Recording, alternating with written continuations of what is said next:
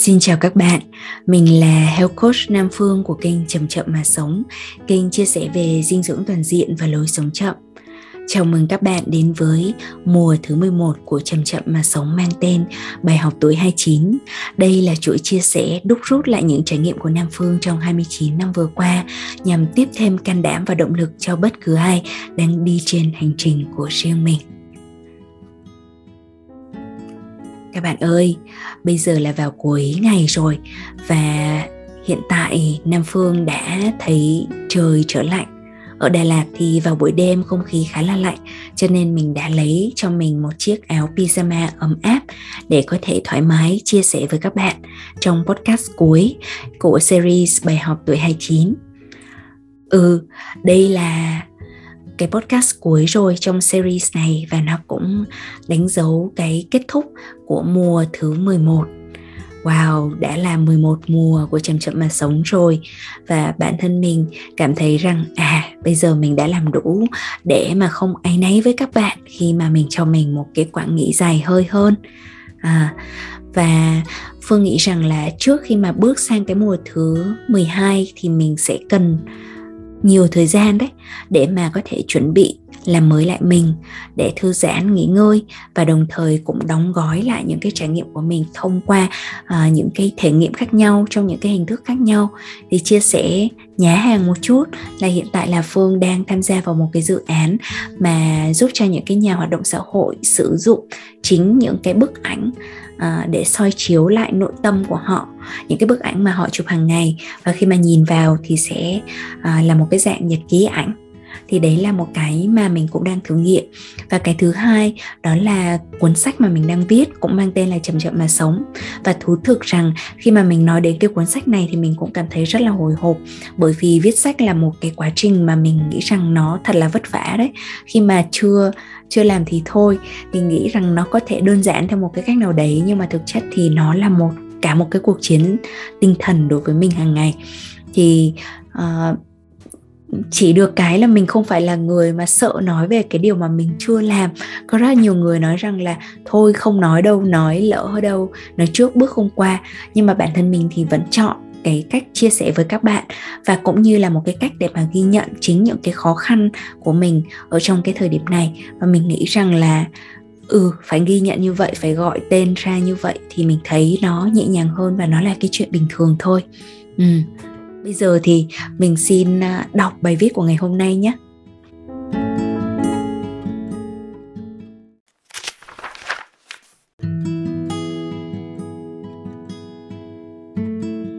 Để không còn căng gồng Hôm nay, hai mẹ con mình có dịp tiếp hai mẹ con một chị bạn đến nhà chơi và ăn cơm trưa.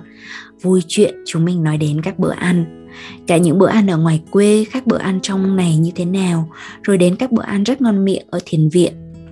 Chị là người có kinh nghiệm thực hành thiền lâu năm và cũng là một trong những đầu bếp thuận tự nhiên với phong thái điềm tĩnh. Chị bạn mình cười nhẹ và đưa ra nhận định. Với những người mới tập ăn trong chánh niệm, họ thường rất căng thẳng. Họ có thể gồng lên vì nghĩ ăn trong chánh niệm là phải ăn thật khẽ và nhẹ căng đến mức thở còn không dám thở rút cục lại chẳng tránh niệm được một chút nào hết. Đúng là như vậy, mình nhớ cũng đã từng gồng mình khi mới tập ăn trong chánh niệm, đi trong chánh niệm. Nhìn các đạo sư với các bước chân nhẹ tình như đang lướt trên mây, nên mình đã nghĩ rằng mình cũng phải như vậy.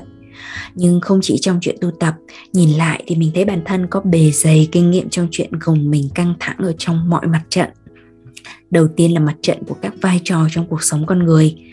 Bạn thấy mình có bao nhiêu vai trò? Có nhận ra mỗi vai trò lại gắn với rất nhiều cái phải và cái nên hay không? Đó là nghĩa vụ và trách nhiệm đấy. Mình thì từng thấy bản thân như thế luôn phải chơi trò tung hứng với rất nhiều quả bóng vai trò. Là một người con, một người phụ nữ, một học sinh, một cô giáo, một huấn luyện viên, một khai vấn viên, người làm nội dung, tư vấn, tộc trưởng bộ lạc, nhà lãnh đạo thành viên của các câu lạc bộ, mạng lưới, bộ lạc, họ tộc, tôn giáo, dân tộc và công dân, vân vân. À, mỗi vai trò phát sinh từ nhiều hoàn cảnh và điều kiện chẳng chịt rồi nó lại đòi hỏi ta uốn mình vào một cái khuôn bản dạng. Từ sớm mình đã cảm nhận sự căng thẳng trong vai trò của một người con. Vai trò đó đòi hỏi mình học hành tử tế cư sự ngoan ngoãn và yêu thương cha mẹ xét trên khía cạnh thông thường thì mình thấy cũng đúng thôi. Cha mẹ là người đã có công ơn dưỡng dục, cho mình rất nhiều điều, chuyện mình đáp trả là lẽ tự nhiên. Thế nhưng, khi bắt đầu vào cái tuổi bắt đầu hình thành những nhu cầu và mong đợi sâu kín, thường sẽ có mâu thuẫn giữa cái mình muốn và cái cha mẹ muốn. Cho dù là muốn cho họ hay cho mình mình bắt đầu thấy mình luôn phải vật lộn trong trạng thái chống đối nửa mùa, một mặt rất muốn phản kháng và theo đuổi điều mình muốn. Ví dụ như kể trong kỳ trước là đi một diễn đàn thanh niên chẳng hạn. Mặt khác thì lại muốn làm bố mẹ yên lòng, yên tâm, đòi hỏi mình phải chú tâm học tập, hạn chế đi lung tung. Thế là mình đối phó bằng cách đem 50% năng lượng vào việc này 50% năng lượng vào việc kia, nên hầu như mọi thứ cứ phèn phèn, chẳng tập trung được vào cái gì lắm khi đi học xa nhà, vai trò của người con lùi lại và nhường chỗ cho các vai trò khác như sinh viên, đại diện trường, lãnh đạo dự án. Và mình càng ngày càng quàng lên mình đủ thứ phải và nên khác. Chỉ có cái khác là mình bắt đầu cảm thấy có nhiều tự do lựa chọn hơn. Lúc này, cái gồng chủ yếu xuất hiện ở phần thể chất. Khi phải thi cử, chạy deadline, nộp proposal, bài viết cùng một lúc nhưng chỉ cần qua được một dấu mốc nào đó như sau kỳ thi hoặc kết thúc một dự án là mình hồi phục thể chất rất là nhanh. Đến khi đi làm với áp lực duy trì đà tăng trưởng của công việc thì mình gồng cả về thể chất lẫn tinh thần. Vì càng lớn, càng quàng vào nhiều vai trò cho mình, trong khi các vai trò cũ thì thường vẫn đang được giữ nguyên. Chưa kể là ở các vai trò mới, mình sẽ thấy mình trong các tương tác xã hội và cấu trúc tổ chức còn phức tạp hơn nữa từ đó lại có thêm một khía cạnh gây áp lực khác là hình ảnh. Bạn thấy mình đã từng cố gắng xây dựng hình ảnh như thế nào chưa? Lấy ví dụ nhé. Nếu như khi còn là sinh viên, dù lúc nào cũng làm rất nhiều thứ cùng một lúc, nhưng mình thường không phải quá lo lắng đến việc ăn mặc như thế nào. Nói năng, hành xử, có bộ bã chút chút cũng không sao. Ngồi trà đá chém gió rất thoải mái. Thậm chí nếu không làm thế, lại bị coi là không bình thường cũng nên thế nhưng khi đi làm rồi, không thể nào mặc pyjama đến văn phòng làm việc được. Khi đi làm ở vị trí quản lý, mình bắt đầu thấy bản thân phải chi dùng nhiều hơn hẳn cho việc ăn bận, make up sao cho chuyên nghiệp. Và khi gặp đối tác là người nổi tiếng hay đại diện cho các công ty lớn, thì phải cố gắng tập một phong thái sao cho tự tin, đỉnh đạt và ra dáng, người thành công. Phải nói năng sắc sảo và khôn ngoan để bù đắp cho vẻ mặt non trượt nhưng không khó để nhận ra mình không phải là người duy nhất đang gồng. Khi mạng xã hội ra đời và các kênh đối thoại trở nên cởi mở hơn, người ta càng ngày càng nói nhiều về các môi trường độc hại với các cuộc đấu đá, áp lực hình ảnh hay các lớp mặt nạ mà chúng ta đang đeo. Nhưng nói xong, mấy ai dám gỡ mặt nạ xuống? Nếu chưa đủ can đảm gỡ mặt nạ thì phải biết vạch ranh giới giữa các vai trò và biết khi nào cần buông buông ở đây không phải là sự vô trách nhiệm hay chối bỏ nghĩa vụ, như thôi, không chăm sóc cha mẹ, chồng con nữa, hay không thèm hoàn thành công việc đã nhận. Càng không phải là việc bỏ phố về rừng hay đi tù ẩn giật như nhiều người nghĩ. Buông mà mình nói đến là việc để cho một vai trò ra đi sau khi làm xong phần của nó.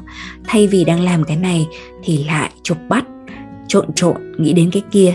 Mình cam kết đổ 100% con người vào vai trò mới đang đến trong phạm vi một ngày thì có thể đơn giản như sau khi trong thời gian cố định làm việc đổ 100% sự chú ý và năng lượng vào vai trò của một nhà huấn luyện mà không sao nhãng. Khi trong vai trò này, mình coi người mình đang phục vụ là các học viên là người quan trọng nhất.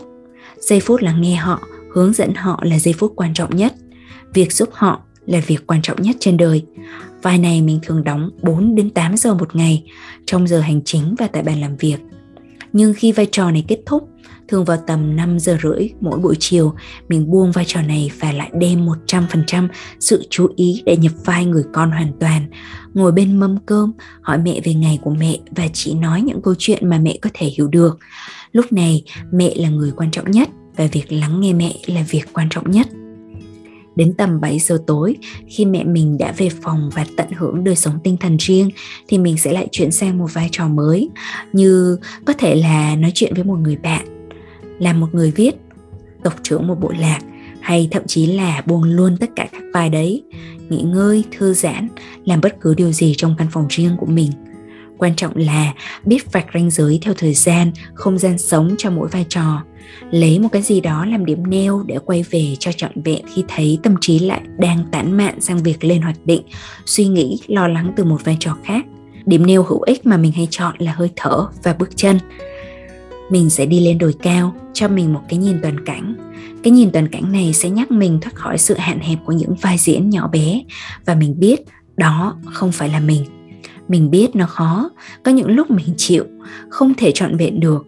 Có thể sẽ liên tục sao nhãng khi cố gắng nghe một người vì những bồn chồn do công việc chưa hoàn thành như hoạch định, hay chợt nhớ ra một điều cần làm cho ai đó khi đang cố gắng tập trung làm việc. Hay có lúc không có đủ thời gian an toàn và thoải mái cho riêng mình bài học mình đúc rút được không phải là các kỹ thuật giúp quản lý đa kênh, đa nhiệm hay tăng hiệu suất để gồng khỏe hơn. Mình học cách buông thông qua việc nhắc mình đơn giản là không đồng hóa bản thân vào trong một vai diễn, một hình ảnh bất kỳ nào. Càng không nên đồng hóa với chính những gì đang diễn ra bên trong. Như là một câu chuyện tưởng tượng, cơn lo lắng, nỗi sợ, hàng tá suy nghĩ, cảm giác cơ thể, niềm tin hay cơn trầm cảm mình không phải là những thứ ấy. Nếu không, mình đã kiểm soát được chúng rồi. Nhắc xong thì lại quay về với hơi thở trong một vài phút. Trên nền điện ảnh thế giới, có một số người có thể vừa làm đạo diễn, vừa có thể diễn một vài trong bộ phim của chính mình. Mình thấy trong cuộc sống, chúng ta cũng có khả năng tương tự. Một mặt, ta hãy chọn nhập vai hết mình khi được cần đến. Nhưng mặt khác, ta có thể lùi lại và chứng kiến cả vở diễn, mà cái vai ấy chỉ là một phần trong đó học thiền và tìm cách đưa sự thực tập thiền vào trong đời sống là cách mà mình đã chọn để tập thăng bằng giữa hai khả năng này.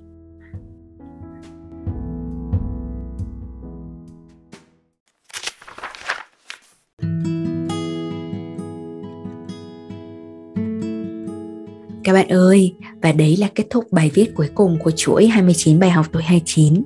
Hy vọng rằng là các bạn cảm thấy series này cũng hữu ích cho các bạn trên con đường phát triển riêng. Và sau cái buổi hôm nay thì bản thân mình sẽ rất là biết ơn nếu như mình uh, thấy nhận thêm được những chiếc review cho podcast của chậm chậm mà sống. Hay đơn thuần rằng là vẫn thấy rằng các bạn vẫn đang sử dụng kênh vẫn đang lắng nghe những cái bài học của kênh. Cho dù là hàng loạt những cái mùa về trước thì mình nghĩ rằng là có nhiều cái bài học và nó vẫn sẽ còn sống động nếu như các bạn có thể nghe lại đó. Bây giờ thì mình xin được kết thúc cái series này bằng một lời chúc. Là Phương biết rằng là mặc dù Phương chia sẻ về series 29 bài học trong tuổi 29 của mình, nhưng mà Phương nghĩ rằng là với mỗi cái độ tuổi nào thì mình cũng có những cái bài học riêng, cũng có cái sự sâu sắc. Và nó sâu đến mức nào thì tùy thuộc vào cái cách mà mình cho mình một cái điểm dừng để mà mình có thể uh, soi trọi mình chuyển hóa được những cái điều ở bên trong mình. Bây giờ thì phương chúc cho các bạn rằng sẽ luôn có điểm dừng mà mình cần. Cho dù nó là một vài phút một vài hơi thở một vài ngày hay thậm chí là một vài năm. Tùy theo cái hoàn cảnh tùy theo cái điều kiện và những cái gì mà bạn cần để chữa lành vết thương để cho cơ thể ngơi nghỉ để cho tinh thần được thoải mái.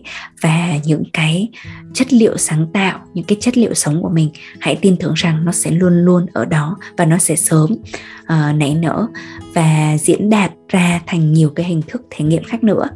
Hãy hồn nhiên hãy như một đứa trẻ đi và khám phá thế giới trong những cái điểm dừng đó nhé. Bây giờ thì xin chào tạm biệt và hẹn gặp lại các bạn trong mùa sau. Chúc các bạn có ngày thật vui và đêm thật yên.